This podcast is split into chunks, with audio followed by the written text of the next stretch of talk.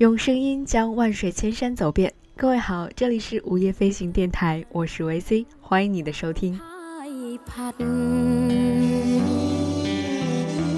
好像已经很久没有在节目当中由我一个人来安安静静的和大家分享啊我的一段旅程，或者是讲述一座城市了。那在今天的这期节目当中，就由 VC 一个人安安静静的在这个晚上分享一座神秘的城市，讲述一座神奇的城池——吴哥窟。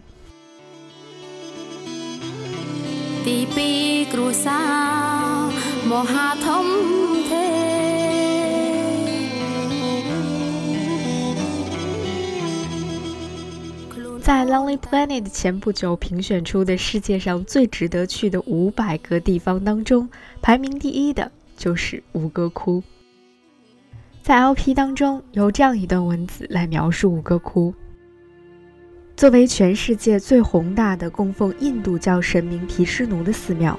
吴哥窟似乎与信奉佛教的柬埔寨格格不入。这座雄伟的遗址是一个印度教王国留下的最宝贵的财富。盛极一时的吴哥王朝曾一度扩张至缅甸、老挝和中国的南部。即便是在庙宇遍布的东南亚，吴哥窟依旧出众。这座由成千上万块砂岩砖石雕凿的奇迹，象征着尘世间的天堂。遍布墙壁和天花板的雕塑，讲述着罗摩衍那、摩诃婆罗多和往事书当中的传说。更妙的是，上千座庙宇、神龛和墓穴组成的建筑群，在柬埔寨北部森林当中形成一座尖塔城市，吴哥窟便是其中的佼佼者。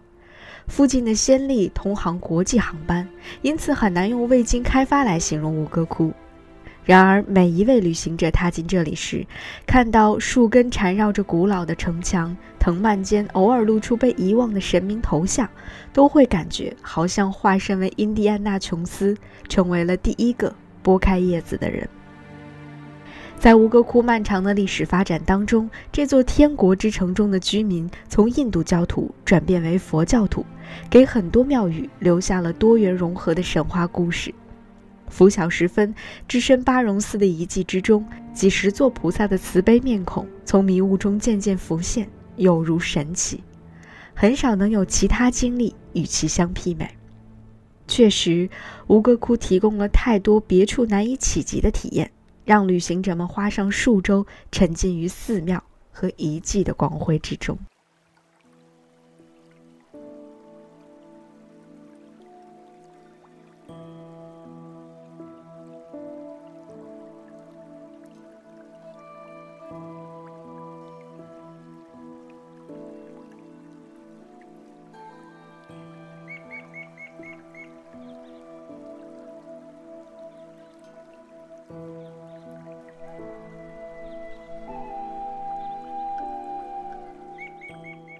刚才大家听到的这段文字来自《孤独星球》（Lonely Planet）。接下来，VC 要和你分享我看到的五个城。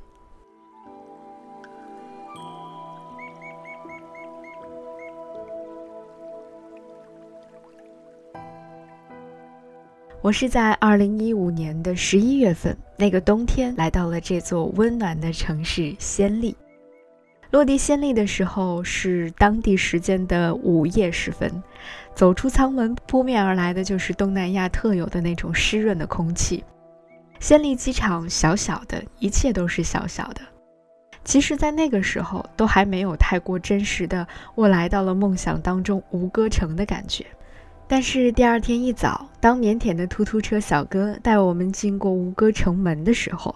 才突然发现。原来想象当中的吴哥城就这样毫无征兆地出现在了我们的视野当中。慢慢的从这座古老的大门穿过去的时候，一瞬间就好像回到了者耶跋摩七世的时代。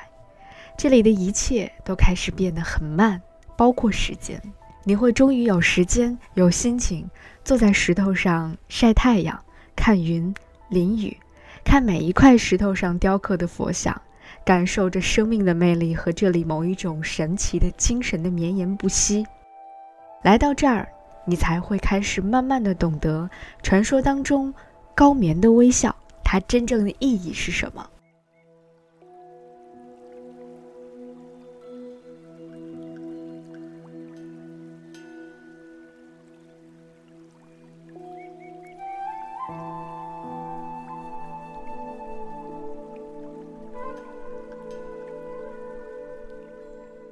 其实说起来，我们还是挺幸运的，在来到吴哥之前，完全没有做过太多的攻略，也没有像很多人一样，在来到吴哥之前，通过万能的淘宝预订司机、预订车辆等等等等，我们什么都没有做，只是想着来到这儿之后，一切再看吧。但是很幸运的是，我们降落在暹粒机场之后，走出机场就遇到了一位非常 nice 的司机。在送我们回宾馆的路上，司机和我们聊起了这段时间在吴哥的行程安排，给了我们很多很好的建议。所以，参照着这位司机师傅的推荐，我们计划了接下来的行程，会按照外圈、大圈和小圈的顺序来进行我们的旅行。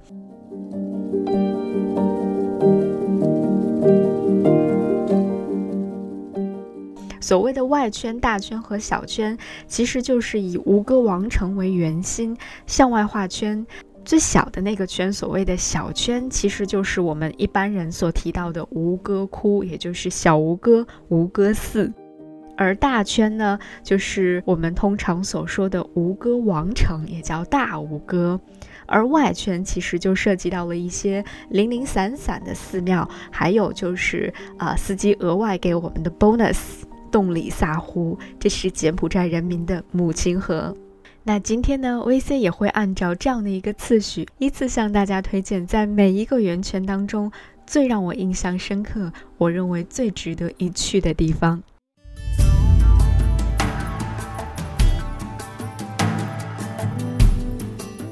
我们先从最著名的吴哥寺，也就是一般意义上指的吴哥窟开始。吴哥窟呢，是建于公元十二世纪的高棉王朝鼎盛时期。当时的国王名叫苏耶巴摩二世，他动用了全国之力，耗时二十五年，修建了这座庞大的石窟寺庙，作为他的国寺。在寺庙当中，供奉着印度教的毗湿奴主神。寺前的池水是多年都不会干涸的，同时这里也是观赏吴哥寺的最佳角度。倒影的塔尖如同伸展在水里的墨色的花朵，它们就象征着印度神话当中位于世界中心的五座须弥山的山峰。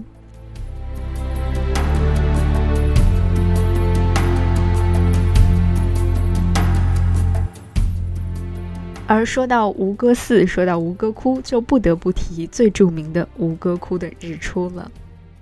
相信很多人都会和我一样，为了能够看到吴哥窟传说当中最美的日出，会不惜一切代价。当然，其中最必要的就是要在夜色尚浓的时候收拾停当，雇了车，穿过沉睡的街巷，踏过缄默的甬道，就像是朝圣的信徒一样，早早地守候在古寺前。在等待日出的那段时间当中，你的头脑会不停地脑补各种各样的想象和揣测。你会想象曾经淹没在原始森林当中的高棉王国，盛极一时的寺庙和城池，以及坠入荒蛮的灿烂文明到底是什么样子的。直到像莲花一样的五座尖塔，渐渐地在小色当中浮凸出它的轮廓。粉色的天空开始晕染如画的时候，所有的那种虚幻的真实都一瞬间穿透你的臆想，千万缕的晨曦都会疏破云霭，而吴哥寺在这样的阳光之下，却显得愈发的沉寂了，它就像是一纸骄傲的剪影一样。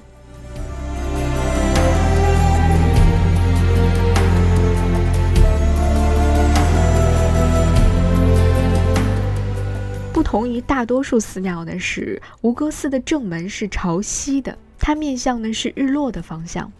有人会认为它不仅仅是一座规模宏伟的寺庙，同样，这里还是它的缔造者苏耶巴摩二世的陵寝，因为在印度教当中，西方这个方向意味着往生之后所去的方向。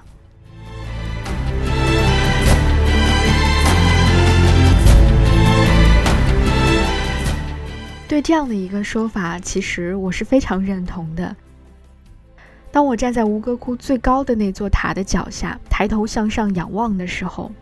很像是我在欧洲的一些国家仰望一座教堂时候的那种感觉一样。不仅仅是一种宏伟，你甚至可以感受到当时这座建筑的缔造者对于天堂的无尽的向往。而放在吴哥窟，放在柬埔寨，放在当时的高棉王国，你可以感受到这里的君王对于神明的那种敬重，希望自己能够通过这里抵达距离天国最近的地方。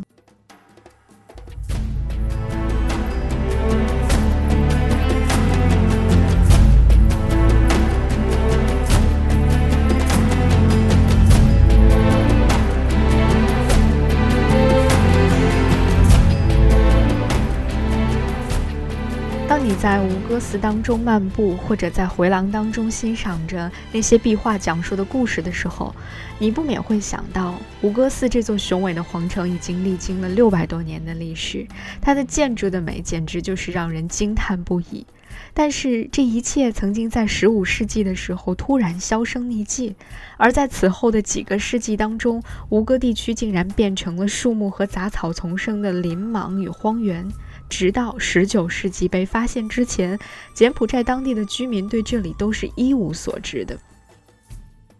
脑海当中想想这些往事，再看看自己此刻身处的这个空间，回廊重重，从这里看过去，你就好像是置身于时光的两岸一样。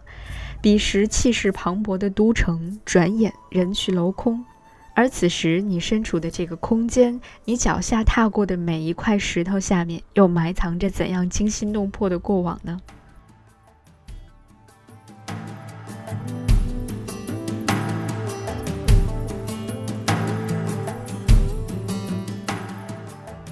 我和我的好朋友在一路漫步的过程当中，不停的在这样回想着过去，对比着今朝，想着自己曾经读到的那些历史，读到的那些故事，然后内心不禁的感慨万千。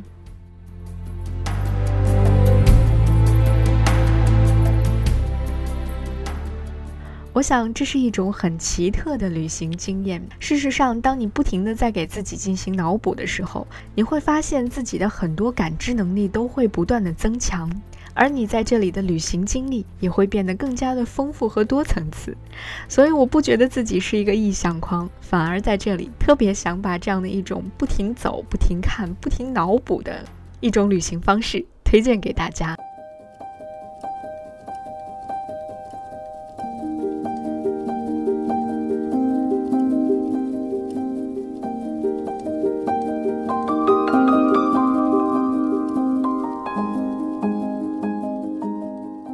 接下来着重要和大家推荐的是通王城大吴哥当中非常值得一去的地方，或者说你一定要去的地方，那就是巴戎寺。先来说说大吴哥，大吴哥又称为是通王城，它是高棉王朝最后的国都，整个城市都呈一个正方形，城内建有各式各样的宝塔、寺院和寺庙，城门均为塔形的结构。其实说到这个城门，最让我感到惊讶的可能就是城门了。在我们中国人的印象当中，像这样一些非常古老、具有历史重要意义的建筑，一定是要被非常妥善的保管起来的。像那些过去的路啊、那些城门啊、城墙啊，都可能是要被用栏杆拦起来，不允许人们再去触碰，或者是去经过、再去使用的。但是在吴哥窟这些地方，通通都依旧作为人们如今日常生活当中正常使用的街道和城门。你尽可以从这座城门下不停地穿行而过，甚至你可以通过旁边的小路爬到城门上去，仔细地观摩城门上那些塔形结构上雕刻的佛像的面容。我想这也是一个非常难得的经历。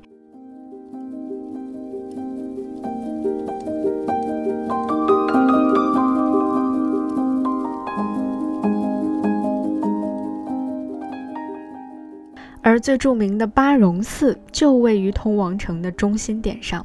巴戎寺最为著名的就是在寺中央的那四十九座佛塔。这四十九座佛塔均为巨大的四面佛的雕像，而这些佛像就是典型的高棉人的面容。据说这些佛像都是建造巴戎寺的国王哲耶跋摩七世的面容。佛像的脸上都带着非常非常安详的笑容。这也就是我们在刚刚提到过的，也是让吴哥窟飞升世界的高棉的微笑。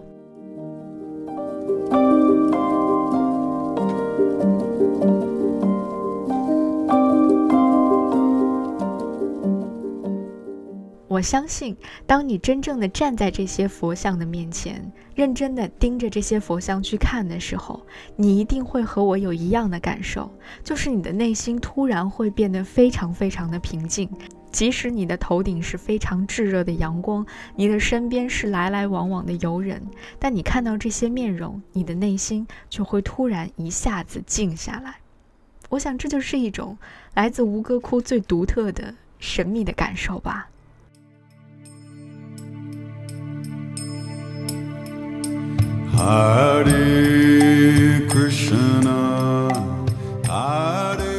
细看之下，这些谜一样的佛脸的微笑，其实又是不尽相同的。每一张脸和每一张脸都是不同的。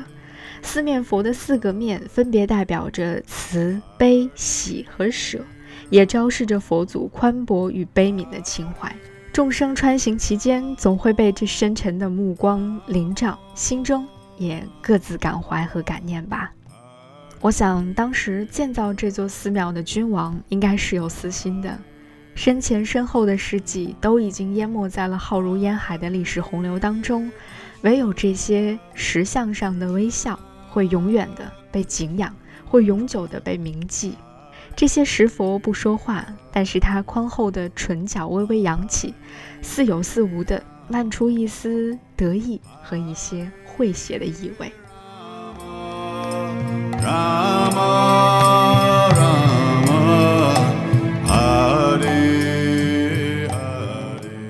在所有参观的寺庙当中，巴戎寺应该是我停留时间最长的了。其实这座寺庙并不大，而能够让你最近距离的看到这四十九座佛塔的空间也非常的有限。可是我们就是这样一圈一圈又一圈的在上面绕着。想要看清楚，想要记住每一尊佛的笑脸，时光也就这样安静的流过去了。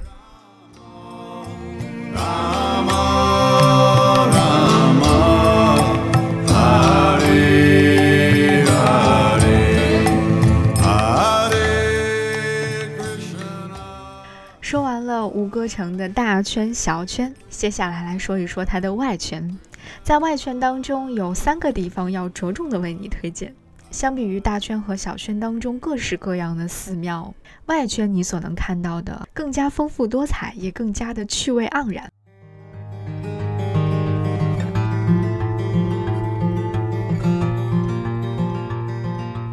先来说一说女王宫，女王宫是我见过的最迷你的宫殿了。整个建筑都是以朱红的砂石砌成的，非常的奇巧别致。因为它的名字和观感都充满了女性色彩，所以我曾经猜想过，这里是不是也出现过一些像唐朝的武则天这样的一些惊世奇才的女子？但事实上并不是。关于它的来历有两种说法，第一个是说这座宫殿是由女人建造的，因为它的雕工非常非常的精美，似乎只有心灵手巧的女子才能够雕刻出这样的玲珑剔透的图案。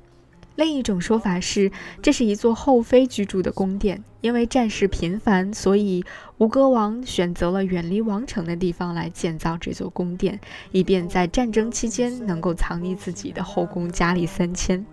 真实的情况是怎样？我们现在已经不得而知了。但是，当你离开吴哥王城，跋涉了一段路程之后，突然看到这样一座红色的宫殿呈现在你面前的时候，真的只能用惊艳二字来形容了。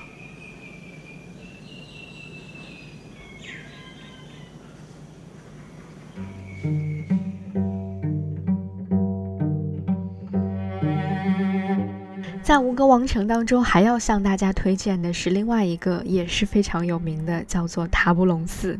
塔布隆寺是沉眠在丛林深处的，就好像是童话当中睡美人的城堡一样。它是整个吴哥窟当中最为神秘幽邃的寺庙，盘根错节的古木就像是被施了魔咒一般，探出长长的手臂，绕上了这里的梁柱，深入到了石缝当中，裹起了回廊，攀上了门窗。他们就是这样毫无顾忌地占领了整个庙宇。日久天长的盘踞，让这些树根和这些石头两者结为一体，你中有我，我中有你，再也无法剥离。而让塔布隆寺名声大噪的，就是大家非常熟悉的那部电影《古墓丽影》。在古墓丽影当中，安吉丽娜·朱莉沿着古藤攀援的性感身姿和散发着原始气息的丛林寺庙相辉相映，让这个地方成为了无数游客为之向往的地方。而对于很多中国观众来说，更让他们产生无尽向往的，应该是王家卫导演的那部电影《花样年华》。在那部电影的结尾，梁朝伟对着斑驳的古墙倾泻着他陈旧的秘密，那样一种炽烈的情感，那样一种爱欲纠结的晦涩人生，仿佛在一瞬间，在这些丛林密布和古老的石缝当中，找到了一种归属感。所以这里。可能是全世界最适合埋藏秘密的地方了。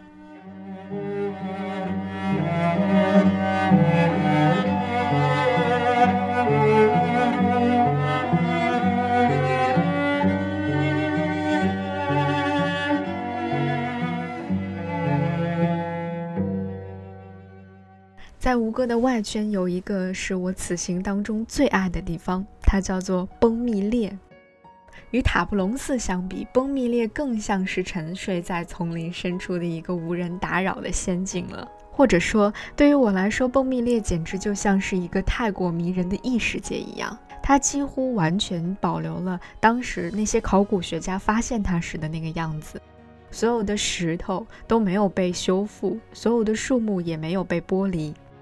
所以走进这里，你就像是一个探险家一样。而我们来到崩密列，因为并不认识路，所以也没有走什么常规的路线，就沿着石头爬高上低、上上下下走了好一阵子，甚至一度还曾经在中间迷了路，找不到出去的正确道路，但是却意外的来到了一些几乎无人涉足的秘境当中。尽情地感受着阳光透过浓密的树叶，斑驳地照在你的身上，落在那些古老的石头上，那样一种非常美妙的境界，真切地找到了当年探险家初次来到这里时的那种感觉，更在每一个柳暗花明处被一次又一次的惊艳了。事实上，当我们去游览女王宫和崩密列的时候，你会真切地发现，吴哥这座城市真的是太神奇了，因为它每天都能够美出新的高度。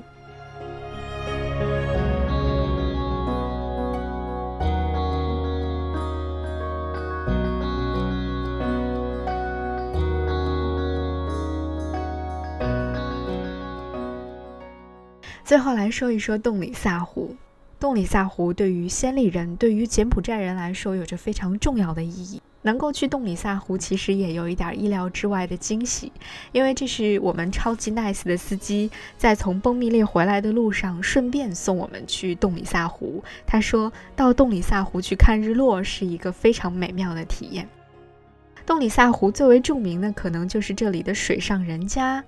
当我们坐着船从水上人家的门口经过的时候，你会发现这些人家真的是又 Q 又温馨，同时还透露着一种非常朴素的文艺感。路过水上人家之后，最后我们的船静静地停在了洞里萨湖的中间，开始等待日落。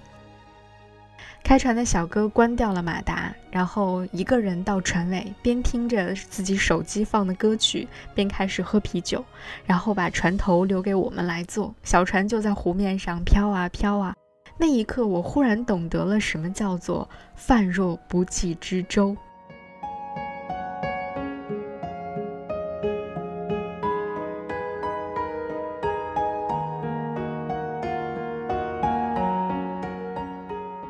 里萨的日落真的是非常非常的美丽，所以如果你有机会，一定推荐你到洞里萨湖上去看一次日落。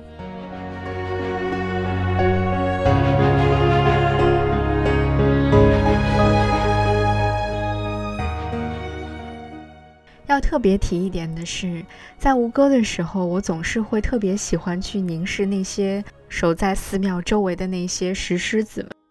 从古至今，他们就好像始终都在守望着这片土地，见证着这里发生的每一次兴衰跌宕。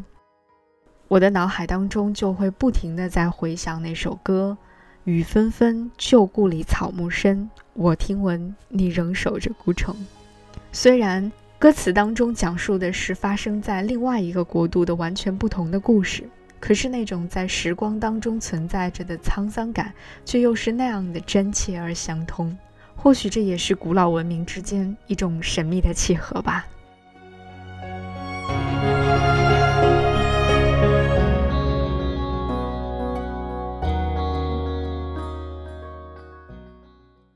当然，在暹粒，在吴哥窟，除了可以感受古老的文明、悠久的历史和文化之外，你还可以尽情的去享受生活。比如，你可以随便选一家评价比较好的按摩店做一次 massage，可以到热闹的 Old Market 去逛一逛那里的小集市，在那些小摊子上买一些非常可爱的手工艺品，也可以到那些 NGO 的手工小店当中和他们去聊一聊。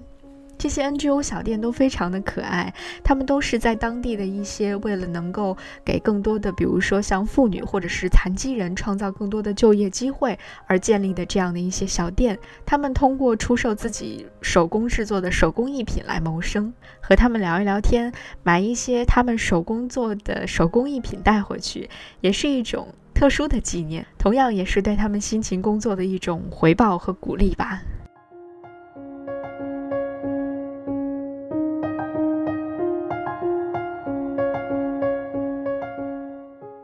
另外，一定要推荐的就是柬埔寨的国家博物馆。在国家博物馆当中，你可以非常系统而深入地了解整个吴哥文明的发展和演变的历程，同时对于印度教的众神故事以及印度教和佛教是如何在影响着这个国家的历史演变，有一个非常通透的认识。此外，你还可以看到一些非常珍贵的雕刻作品，因为它们要被特殊的保护起来，所以它们被工作人员从吴哥遗址转移到了博物馆当中去，精心的去收藏。所以一些珍品是可以在国家博物馆当中一睹真容的，一定不要错过。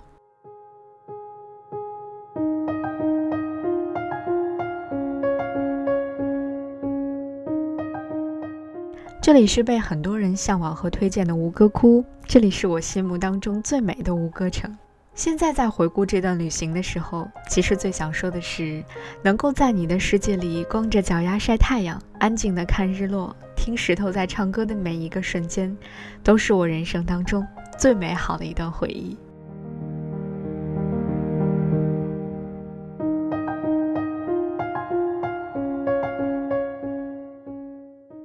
如果有机会，一定要到那里去，因为在吴哥，你能够感受到古朴的文艺、厚重的历史、惊艳的艺术、迷人的宗教和可爱的人们。